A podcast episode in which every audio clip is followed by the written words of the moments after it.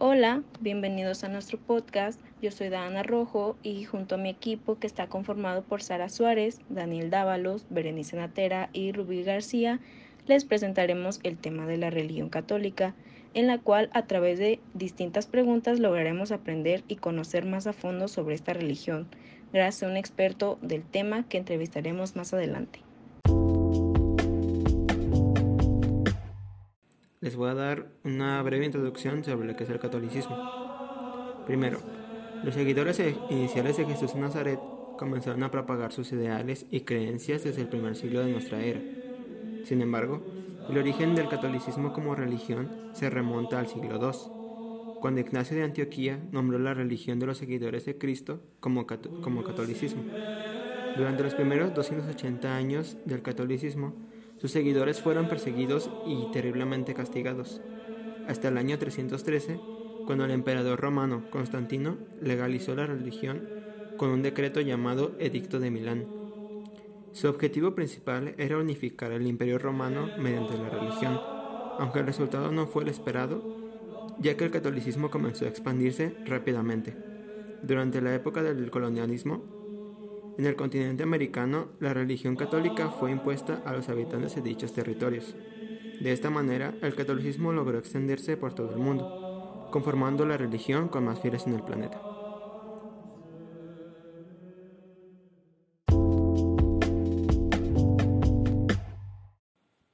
Las principales características y creencias del catolicismo son las siguientes. Se considera a sí misma como la única iglesia fundada por Cristo, encomendada para propagar la enseñanza cristiana a través del mundo. Su doctrina fundamental se encuentra en el credo, donde se explican los fundamentos de la religión. Posee una organización jerárquica, conformada por el Papa de Roma y los cardenales, seguidos por el clero, que son los obispos, presbíteros y diáconos. La sede del catolicismo se encuentra en el Vaticano de Roma. Desde allí se administra la religión hacia todo el mundo. Su principal guía, junto con los concilios ecuménicos, es la Biblia. La misa constituye el rito principal de los católicos.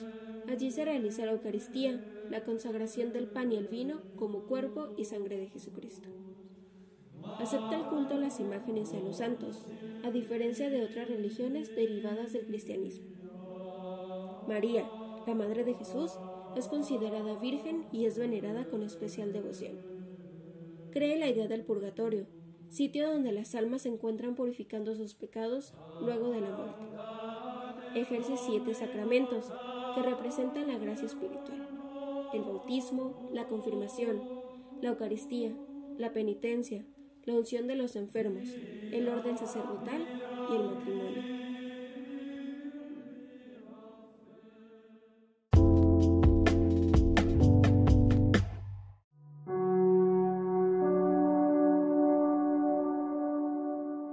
Bueno, ahora los vamos a dejar con una entrevista al padre Emilio Gutiérrez en la iglesia de la Guadalupana.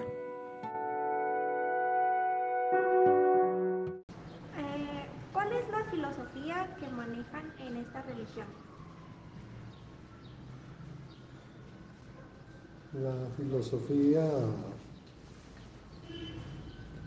se le llama la escolástica. o sea, es no sé en qué sentido. O sea, en esta religión que ustedes manejan, que es católica, supongo que hay una filosofía que ustedes tienen. Pues, la filosofía que parte de principalmente de Aristóteles, de San Agustín, Santo Tomás de Aquino, toda esa corriente que le llaman escolástica. ¿Cuál es el pensamiento o teoría acerca de la muerte que ustedes tienen?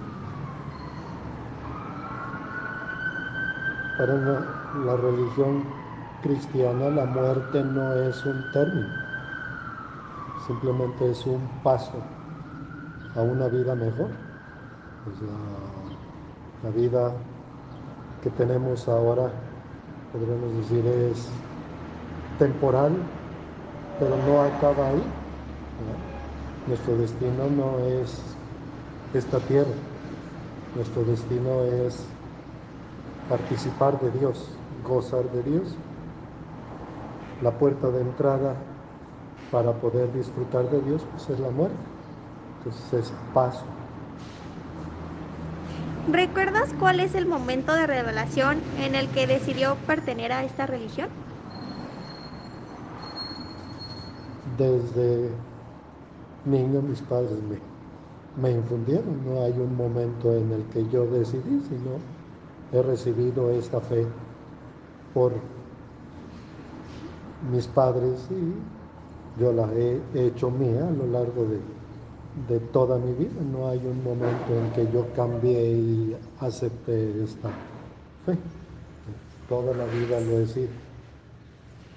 ¿Cuál es la práctica que más le gusta realizar en su religión? Pues vivir mi fe. Vivir mi fe significa toda la vida, no solamente el culto, sino de alguna manera mi comportamiento, diríamos, humano inspirado por mi fe. O sea, cuando yo vivo como es mi fe y mi creencia, yo me siento satisfecho, ¿ya? sea en los actos de culto, sea en las obras de caridad, sea viviendo con responsabilidad lo que tengo que hacer. Cuando yo lo hago respondiendo a mis convicciones, yo me siento satisfecho.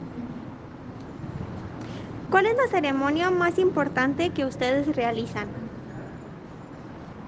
La fiesta de la Pascua que se llama, que celebra la muerte y resurrección de nuestro Señor Jesucristo. Es el misterio central de nuestra fe como culminación de la obra salvadora de Jesús.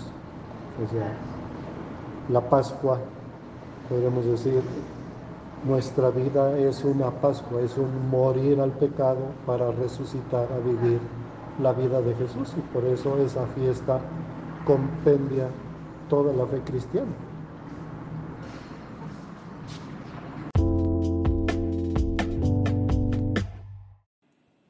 Actualmente se estima que existen más de 1.300 millones de fieles católicos bautizados.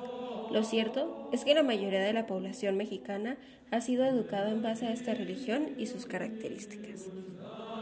Bueno, esa fue toda nuestra parte.